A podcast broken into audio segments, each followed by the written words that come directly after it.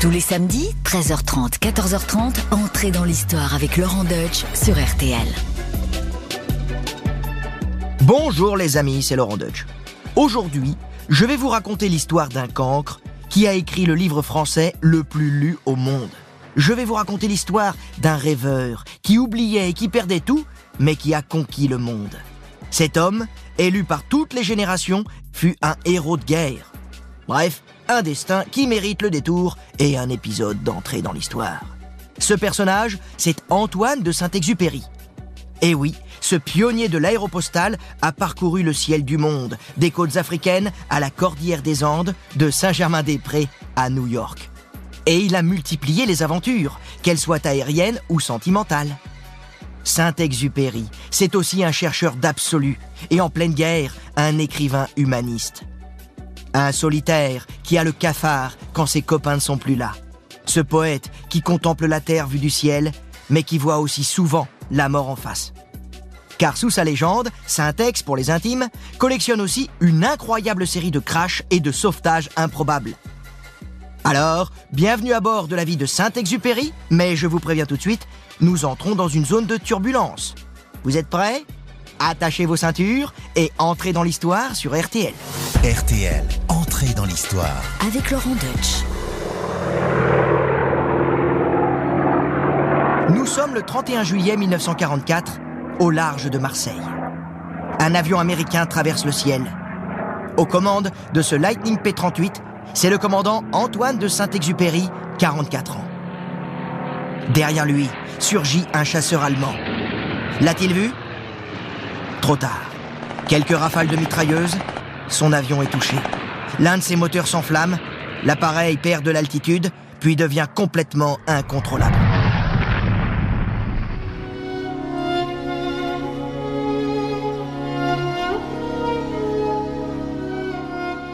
Ce 29 juin 1900, à Lyon, Monsieur et Madame Jean de Saint-Exupéry fêtent la naissance d'Antoine, leur troisième enfant. Hélas, Jean n'a que 4 ans quand son père disparaît brutalement. Sans revenu, Marie de Saint-Exupéry prend ses cinq enfants sous le bras et s'installe dans sa famille. Antoine grandit en passant d'un château à l'autre, développe son imaginaire et profite de merveilleux terrains de jeu. C'est un gamin turbulent qui ne s'arrête jamais. Il invente des jeux, crée des scénettes et impose à ses frères et sœurs d'y participer. D'ailleurs, sa grande sœur surnomme ce tyran aux belles boucles dorées le roi soleil. Il se passionne pour les livres, bercé par les contes d'Andersen que lui lit sa maman adorée. Et déjà, il est captivé par tout ce qui roule et qui vole. Avec l'aide du menuisier du village, il fabrique même une bicyclette volante à moteur. Bon, bizarrement, elle ne décollera jamais.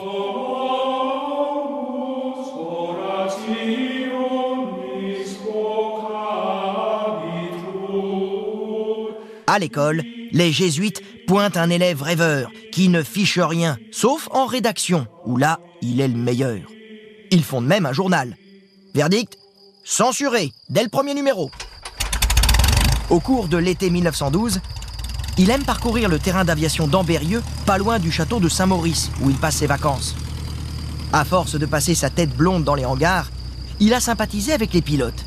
Et le 7 juillet, il arrache à l'un d'eux son baptême de l'air, en lui disant les yeux dans les yeux Je vous le jure, maman est tout à fait d'accord. Un mensonge éhonté, mais qui va changer sa vie. En attendant, Antoine prépare son bac à Paris. Son jeune frère François, dont il est si proche, meurt en 1917. Un moteur à vapeur, une bicyclette et une carabine, ce sont les trésors que le petit frérot a légués à son aîné. Mais il est temps d'aller en prépa afin de tenter l'école navale. Pour cela, il loge chez Yvonne de Lestrange, une cousine de sa mère qui réunit le tout Paris littéraire. Imaginez un peu notre jeune provincial, féru de littérature, qui en rentrant du lycée tombe sur André Gide et Gaston Gallimard en train de disserter de la NRF, je veux dire la Nouvelle Revue Française, autour d'un verre de Bourbon. Antoine écrit à sa mère Yvonne est fantasque. Elle est exquise. On ne s'ennuie pas une seconde avec elle. Elle explique les jolies choses de Paris, que c'est un bonheur. Et oui, je peux vous dire qu'en 2023, on aurait grand besoin d'Yvonne de Lestrange pour nous raconter les jolies choses de Paris. Bref, passons. Henri de Ségogne et Honoré d'Estienne-d'Orve deviennent ses amis. Rinette, sa confidente, et Olivier de Villemorin a une sœur tout à fait charmante qui s'appelle Louise. Bon, côté études, euh, c'est pas fameux. Il faut dire, il y a tellement mieux à faire à Paris. Surtout avec l'argent des autres. Les concerts, les expos, les cabarets, les salons littéraires, les demoiselles. Bref, on comprend mieux qu'il soit collé trois fois de suite à Naval. Il ne sera donc pas marin. Et architecte, pourquoi pas? Mais surtout, fêtard en attendant.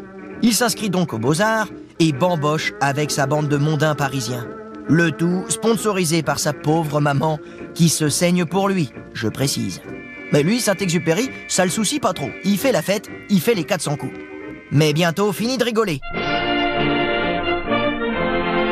Convoqué au service militaire en avril 1921, il parvient à se faire incorporer au 2e régiment d'aviation de chasse du côté de Strasbourg. Le deuxième classe de Saint-Exupéry est aide-mécanicien. Et on peut pas dire que la vie sous les drapeaux le passionne. Jugez plutôt. Mon opinion sur le métier militaire, c'est qu'il n'y a rigoureusement rien à foutre. Du moins, dans l'aviation. Mais Antoine, qui reste envoûté par son baptême de l'air, a enfin une idée fixe. Il veut être pilote. Pour cela, il doit d'abord passer son brevet civil. Et où pensez-vous qu'il va trouver les 2000 francs nécessaires? Chère maman, si vous saviez l'irrésistible désir que j'ai de piloter, si je n'y arrive pas, je serais très malheureux. Il fait sa tête de Calimero et évidemment, maman cède. Eh oui, mon fils, j'accepte. Mais c'est promis, il remboursera sa maman dès qu'il aura une situation. Bon, c'est pas trop dans quoi pour l'instant. Grâce à sa maman, il obtient donc son brevet civil, puis poursuit au Maroc sa formation militaire. C'est un élève pilote très doué, bien qu'un peu étourdi. Il oublie ses lunettes, ses affaires, ne sait plus très bien ce qu'on lui a demandé d'observer quand il ne lâche pas ses bombes fictives à quelques encablures de l'objectif. Bon, malgré tous ces petits détails, en octobre 1922, le voici promu sous-lieutenant.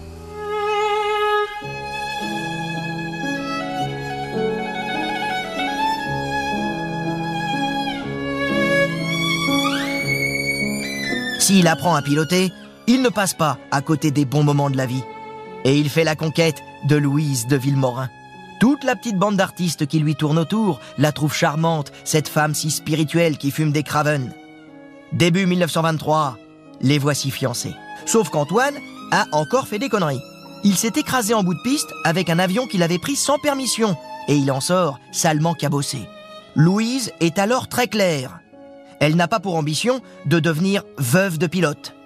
Par amour, Antoine accepte de faire une croix sur la carrière de pilote dont il rêvait. Mais tout cela pour que Louise rompe quand même les fiançailles quelques mois plus tard. Après tout, son fiancé est certes distrayant, mais on n'est quand même pas du même milieu, n'est-ce pas Antoine? Notre pauvre Antoine, la particule n'a pas suffi, et il sombre dans une grande tristesse. Mais c'est une tristesse pour notre plus grande joie finalement, car Antoine a maintenant quelque chose à prouver. Il va se mettre à écrire.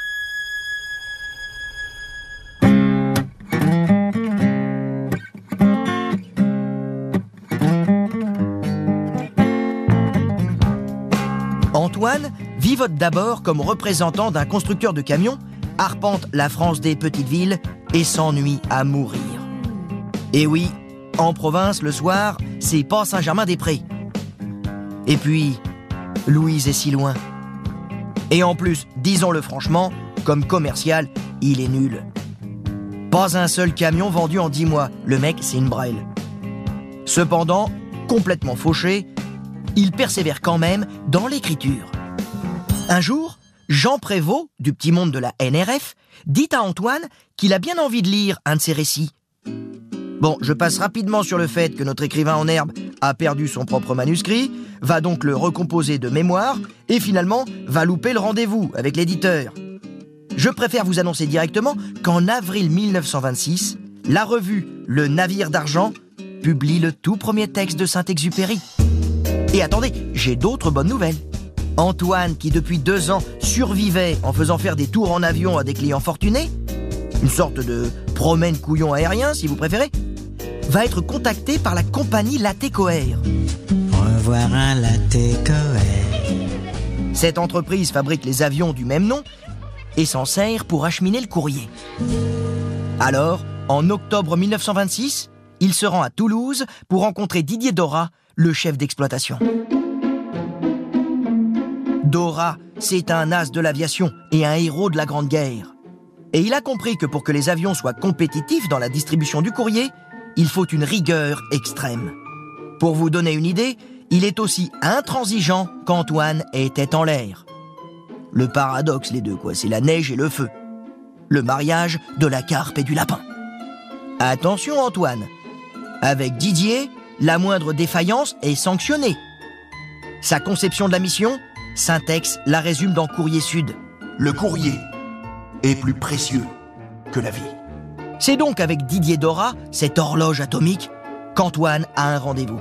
Et évidemment, il arrive avec une heure de retard. En plus, il a des mains soignées, on dirait un dandy de Saint-Germain-des-Prés. C'est pas du tout un mécanicien habitué à triturer les moteurs. Dora l'a remarqué tout de suite, on se dit que c'est foutu. Mais au final, il l'engage quand même et l'envoie Fissa à l'atelier. Tiens, le nouveau là Dessine-moi un boulon Ah oui, Dora veut que ses pilotes soient capables de réparer leur moteur. N'oublions pas que leur métier, c'est de voler jusqu'au Sénégal sur des coucous qui peuvent tomber en panne. Il est donc impératif de savoir les rafistoler après un atterrissage d'urgence. Enfin, quand je dis atterrissage, c'est dans le meilleur des cas. Oui, à l'époque, on compte en moyenne une panne sèche par mois et par pilote. Ah oui, je vous parle d'un temps où l'aviation, c'était pas une fabrique de centenaires. C'est son collègue Henri Guillaumet qui assure sa formation. À 3000 mètres d'altitude, il lui dit soudain Tiens, tu vois ces trois orangers? Il signale un champ dans lequel tu peux atterrir en urgence. Donc vas-y, fonce. Mais attention, hein, ne survole jamais les nuages en zone de montagne. Et après quelques entraînements périlleux, le 15 décembre 1926, Saint-Exupéry effectue son premier courrier Toulouse-Perpignan sur un Breguet 14. Il rencontre aussi Jean Mermoz et un tas d'autres pilotes. Il est aux anges. Enfin, c'est ce qu'il écrit à ses amis. Et il en rajoute un peu. Mermoz et Guillaumet sont excellents pilotes. Rennes est tellement drôle. Et un tel, à vous rappeler, bon, il a disparu en mer, mais qu'est-ce qu'il était sympa. L'année suivante, Marcel Bouillou-Lafont rachète la TECOR et lui trouve un nom qui claque sur les affiches. Aéropostale.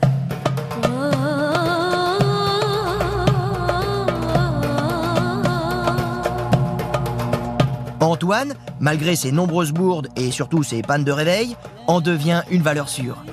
Il assure la liaison Casablanca-Dakar, qui n'est pas de tourpeau. Car un pilote, c'est aussi une cible pour les rebelles du désert.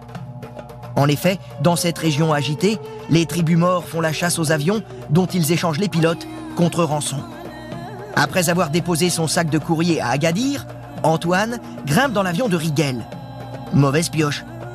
Et il décrit ses déboires à sa mère. Oui, maman, euh, l'accident bête.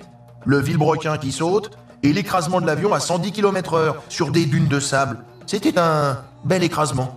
Voilà ce qu'a reçu sa mère. Hein. Alors, alors, merci mon fils pour les nouvelles, mais je suis pas complètement rassuré. T'es sûr que tu veux continuer? Après tout, c'est moi qui t'ai financé ta formation. Est-ce que j'ai le droit de te demander d'arrêter? Hein, je, je suis pas sûr que ce soit pour toi. T'es peut-être un petit peu trop dispersé. D'ailleurs, Dora aussi a vite repéré que Saint-Exupéry est un peu foutraque. Mais il possède un très bon sens des relations humaines. Il le nomme alors à Cap Juby, au Maroc. Cap Juby, c'est un fortin perdu entre le désert et l'océan, d'où il supervisera la ligne Casablanca-Dakar. À lui maintenant de secourir les pilotes crachés dans le désert et de négocier avec les tribus. Antoine explique ainsi son job à son beau-frère Pierre Daguet. Oh bah en gros, je fais un métier d'aviateur, d'ambassadeur et d'explorateur. Tout cela lui donne assez de matière pour nourrir son premier livre, Courrier Sud. Dans ce roman publié chez Gallimard en avril 1929, on découvre l'histoire d'un pilote dont le métier dangereux fait peur à la femme qu'il aime et qui finit par le quitter. Ça vous rappelle quelqu'un? Oui, clairement c'est autobiographique, c'est sa relation avec Louise de Villemorin. En octobre 1929, l'aéropostale l'envoie en Argentine en tant que directeur d'exploitation. Avec ses camarades Mermoz et Guillaumet, ils vont ouvrir de périlleuses routes vers Santiago du Chili, Rio de Janeiro ou la Patagonie. Nos pilotes doivent enjamber des sommets à 6000 mètres, braver des vents furieux et affronter la nuit.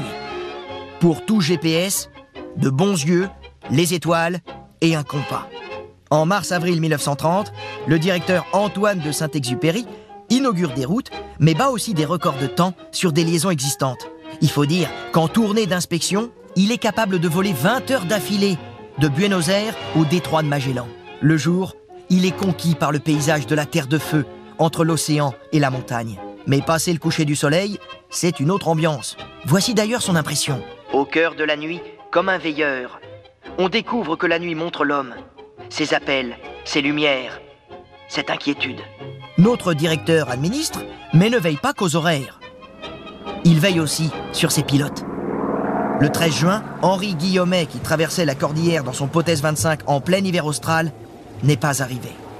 Pendant cinq jours, Antoine prend tous les risques, vole dangereusement entre les montagnes pour retrouver son ami. C'est désespéré. Il bat le rappel pour monter une caravane de secours.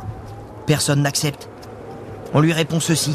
Les Andes, l'hiver, ne rendent point les hommes. Pendant ce temps, Henri laisse son avion cracher et se met à marcher dans la neige vers l'est. Au-dessus de lui tourne l'avion d'Antoine, mais Antoine ne l'aperçoit pas. Il se sait perdu, mais il veut au moins qu'on retrouve son corps. C'est la condition pour que sa femme touche sans délai la prime d'assurance. Après avoir traîné sa carcasse blessée pendant cinq jours, il aperçoit soudain des paysans. C'est le salut. Fou de joie, Antoine viendra lui-même le chercher à Mendoza. Guillaumet prononce alors ce genre de phrase qu'un écrivain note vite dans son carnet. Ce que j'ai fait, je te le jure, jamais aucune bête ne l'aurait fait.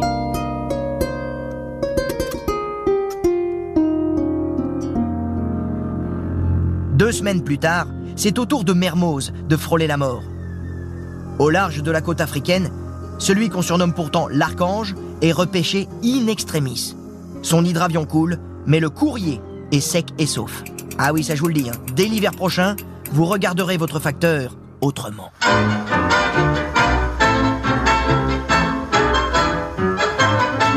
Bon, heureusement, cette vie argentine offre à Antoine d'autres sortes de péripéties. À Buenos Aires, lors d'une réception donnée à l'Alliance française, il rencontre Consuelo Sunsin. Cette jolie brune pétillante est déjà à 26 ans la veuve fortunée d'un célèbre écrivain guatémaltèque. Señorita, ça vous dirait un petit tour en avion? Ses virages sur l'aile et ses paroles de romantique ténébreux lui donnent des frissons. Et il décroche à l'altitude de 3000 pieds un premier baiser. Six mois plus tard, ils sont mariés. Je transporte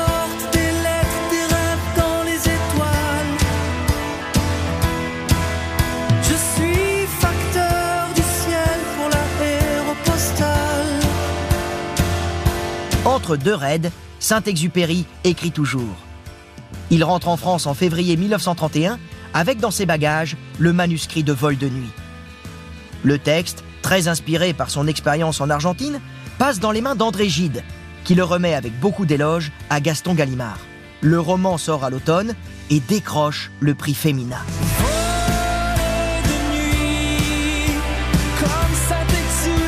Malgré ses droits d'auteur, l'écrivain est de nouveau complètement fauché.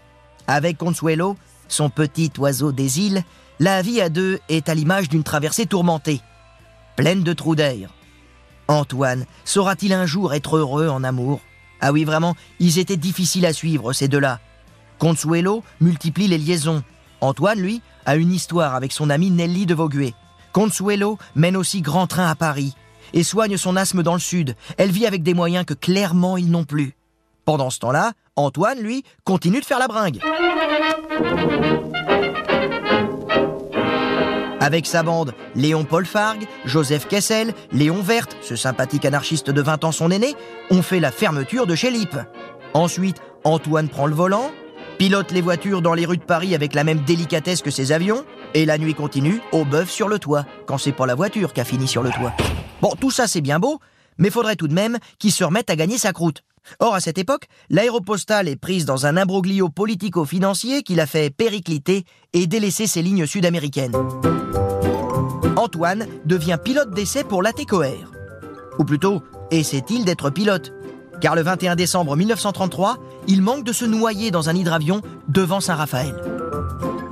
Il s'engage ensuite avec Air France, qui a racheté ce qui reste de l'aéropostale. Il est alors envoyé à Saïgon, survole toute la Méditerranée pour donner des conférences passant par Tunis, Alger, Athènes, Le Caire ou Tripoli. C'est l'occasion d'écrire des articles épiques, troussés à la gloire de l'aéropostale et de ses pilotes, notamment de son ami Mermoz.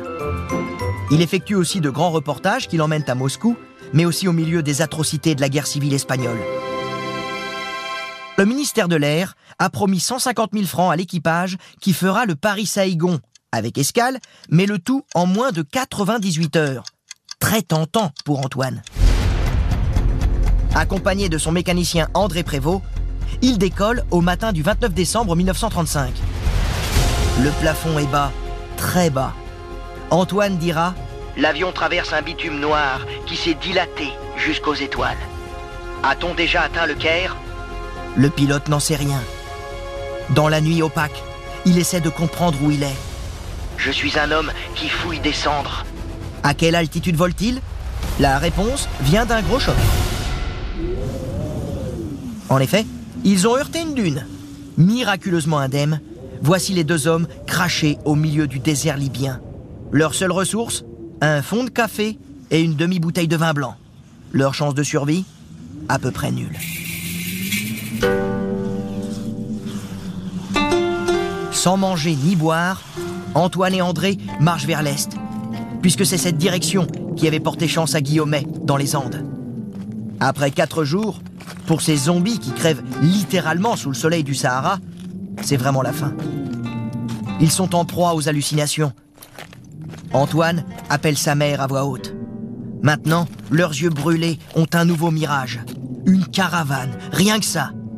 Sauf que c'est un bédouin bien réel qui vient à leur rencontre. Il leur offre de l'eau. Ils sont sauvés. Largement raconté dans les journaux, ce sauvetage contribue à la popularité de Syntex.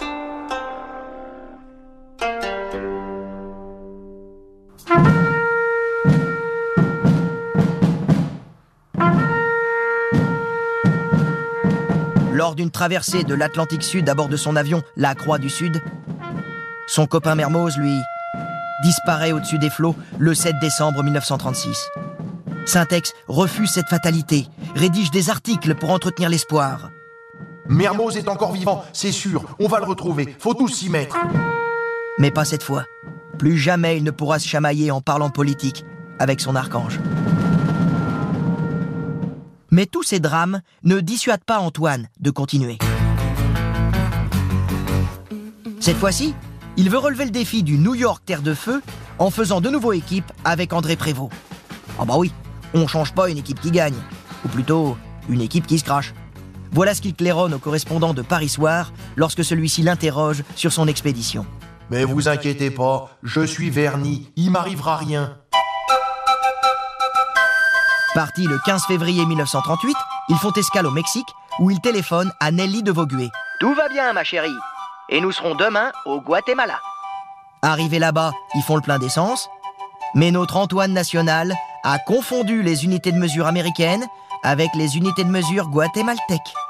Trop lourd, son avion peine à redécoller, puis s'écrase en bout de piste. Gravement blessé à la tête, le pilote bredouille quelques paroles. Téléphonez à Nelly. Dites-lui que je suis vivant. Syntex est cassé de partout. Consuelo le rejoint en mars, puis il part seul se reposer à New York. Enfin, seul. euh, Confortablement installé à Manhattan, il est rejoint par Nelly.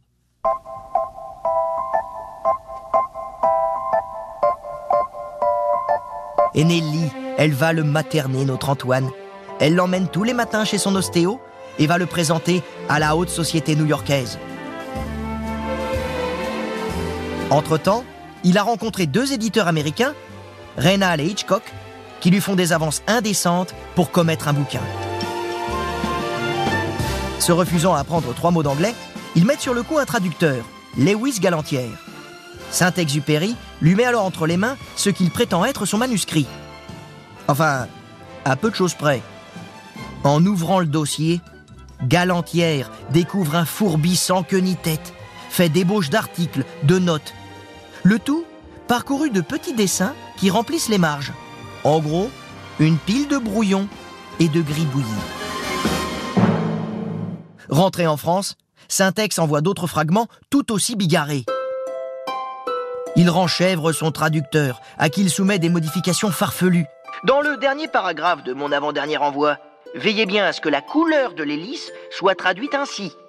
L'œuvre en devenir est une espèce de puzzle, constitué d'articles déjà publiés, de textes originaux, mais qui étonnamment finit par prendre forme. En évoquant ses souvenirs, comme par exemple le sauvetage de Guillaumet dans les Andes, l'auteur nourrit ses réflexions sur la place de l'homme dans l'univers et le sens de la vie. Ces briques composites sont tenues en fait par un vrai ciment, le regard profondément humaniste de Saint-Exupéry. Le livre, ainsi publié en 1939 aux États-Unis, s'intitule Wind, Sand and Stars Vent, sable et étoiles et devient vite un best-seller. En France, les libraires mettent en rayon l'ouvrage sous un titre que nous connaissons mieux Terre des hommes. Le public se l'arrache au succès commercial s'ajoute aussi la reconnaissance des immortels, puisqu'il reçoit le grand prix de l'Académie française. Au début de la Seconde Guerre mondiale, Saint-Exupéry est résolu à se battre. Ce sera la civilisation face à la barbarie. Malheureusement, on le trouve euh, trop âgé, trop cabossé, plus très en forme. Il doit faire des pieds et des mains pour qu'on le laisse voler. Finalement, le capitaine de Saint-Exupéry est affecté au groupe 233 en Champagne. Le 23 mai 1940, les choses sérieuses commencent. Notre capitaine doit transmettre des informations top secret à Arras. Une mission quasi suicidaire. Et le comité d'accueil sera chaleureux. Tandis que son escorte s'est perdue dans un orage, il aperçoit en dessous de lui des panzers qui foncent sur la ville. Les tirs de la DCA s'acharnent sur son appareil, des obus éclatent tout autour, soulevant la carlingue. Le réservoir d'huile est même percé. Mais plus tard, le capitaine parvient à poser à Orly son avion, transformé en gruyère. Son groupe y a laissé des plumes. Il y a eu de la casse. Pour l'armée française aussi, il y a de la casse. Et bien vite, c'est la débâcle. Dans la pagaille de la retraite, Saint-Ex se replie à Bordeaux, puis à Alger. S'il considère que l'armistice est dans l'immédiat un moindre mal, il en est abattu. L'antisémitisme affiché de Vichy le dégoûte. Mais il n'a pas non plus confiance en ce général de Gaulle qui lui semble diviser les Français. Il est au moins sûr d'une chose, il déteste les nazis et il faudra bien un jour les chasser.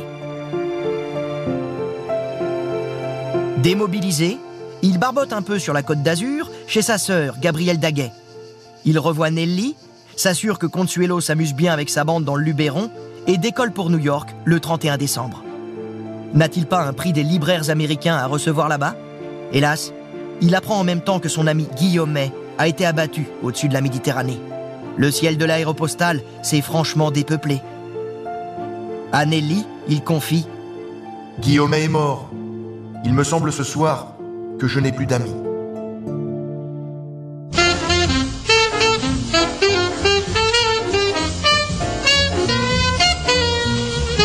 Aux États-Unis, il découvre Hollywood grâce à Jean Renoir et envisage l'adaptation au cinéma de Terre des Hommes. Il rencontre les vedettes de l'époque comme Jean Gabin, Marlène Dietrich, Pierre Lazareff. Il travaille alors sur Pilote de guerre. Ce récit, qui revient sur les raids au-dessus d'Arras, est publié aux États-Unis par ses éditeurs new-yorkais. Il sort aussi en France occupée, mais très vite censuré.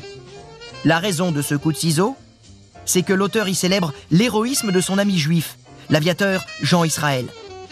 Sacré hommage d'ailleurs, car c'est du fond de son camp de prisonniers qu'Israël découvre qu'il est au centre d'une polémique littéraire. Le 7 décembre 1941, il apprend depuis New York le bombardement de Pearl Harbor. Ça y est, enfin les Américains vont y aller. À la radio de la communauté française, dans les colonnes du New York Times Magazine, Saint-Exupéry appelle les Français au sursaut. Il ne s'attire pourtant que des ricanements. Déçu, il se rabat sur la communauté des artistes bohèmes de Manhattan. Les histoires de cœur enchevêtrés et les scènes de jalousie. Mais heureusement, il se rabat aussi sur l'écriture. Ses éditeurs, Reynal et Hitchcock, lui passent une commande en mai 42. Un conte de Noël? Moi? Vous m'avez bien regardé? Ouais, après tout, pourquoi pas? Mais il pose une condition. Il veut l'illustrer lui-même. Pour cela, il a tous ses crobards, comme disent les Américains. Ces petits personnages qui peuplent les marges de ses textes et de ses notes.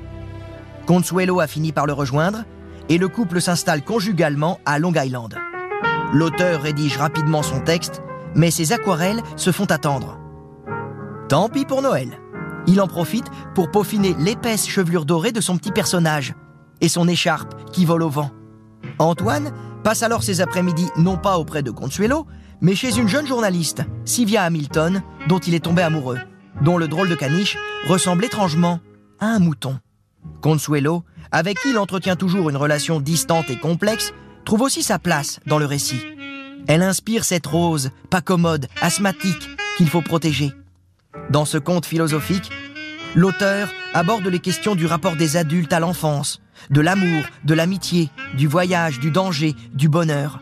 Et quant à cette histoire d'aviateur écrasé dans le désert qui doit réparer son zinc, alors, sauf si vous avez déjà oublié le début de mon récit, vous en connaissez l'origine. C'est à ce pilote que le petit garçon demande, S'il vous plaît, dessine-moi un mouton. et c'est à Sylvia qu'il confie le manuscrit dont vous avez deviné qu'il était le petit prince. Juste après, en avril 1943, et sans jamais avoir eu entre les mains son conte publié, il file en Afrique du Nord française. La guerre l'appelle. Trop vieux, lui rétorquent les Américains. Too old. Euh, sans parler non plus de sa santé de plus en plus chancelante. Moi, trop vieux C'est ce qu'on va voir. Et comme en 39, Syntex remue ciel et terre pour être autorisé à voler. Et finalement, ça paie, la notoriété. Il retrouve son groupe 233 et s'entraîne sur un Lightning P-38. Un avion moderne et très rapide. Peut-être un peu trop rapide pour lui d'ailleurs. Car forcément, quand on ouvre son hublot à 700 km/h, on se fait arracher son masque à oxygène. Fort de ses séances d'entraînement souvent chaotiques, il effectue sa première mission le 21 juillet 1943. Réaction du commandant Saint-Exupéry à l'atterrissage On m'a tiré dessus. La France vivait, j'étais content. Oui, mais tout le monde n'est pas si content.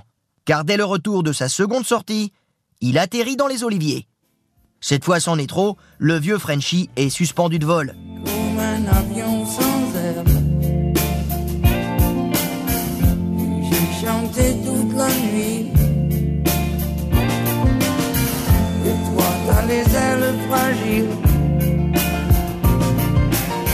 Moi, froissée. Alors, il traîne, désœuvré, dans les salons. Il maugrait contre l'injustice qui lui est faite. Et bien que Nelly soit venue le rejoindre, il déprime.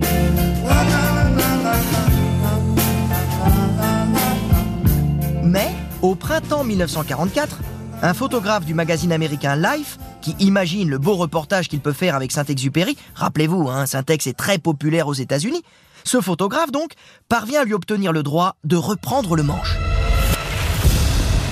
Les missions périlleuses reprennent. Il a de nouveau l'ennemi à ses trousses, parfois avec un moteur en feu et de temps en temps avec un train d'atterrissage oublié. Nous voici revenus au matin du 31 juillet 1944. Le commandant de Saint-Exupéry décolle pour aller repérer Grenoble et Annecy. Plutôt tête brûlée, il vole très bas pour rapporter les meilleures images possibles. Pense-t-il à Nelly À Consuelo? Est-il perdu dans le labyrinthe de ses pensées? Il a sans doute encore oublié de regarder derrière lui. Et il a dû sans doute entendre des coups de feu. Oh, qu'est-ce qui se passe? Ah bah on me tire dessus, dis donc, y a un mec derrière, qu'est-ce...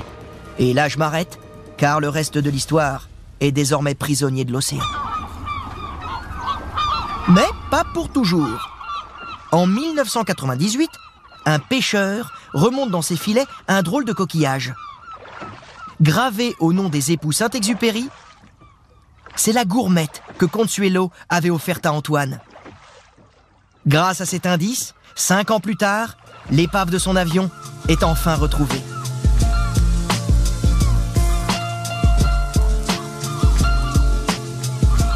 Dans Courrier Sud, le narrateur avait cette formule prophétique. C'était donc ici le trésor.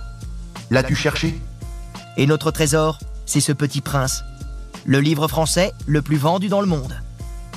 150 millions d'exemplaires et 382 traductions. Lu par plusieurs générations d'enfants, il aura marqué autant de vies d'adultes. Car, ainsi que le rappelait Antoine de Saint-Exupéry, Toutes les grandes personnes ont d'abord été des enfants. Mais bien peu s'en souviennent. Laurent Deutsch sur RTL, entrée dans l'histoire d'Antoine de Saint-Exupéry. Bonjour, Jocelyne Sauvard.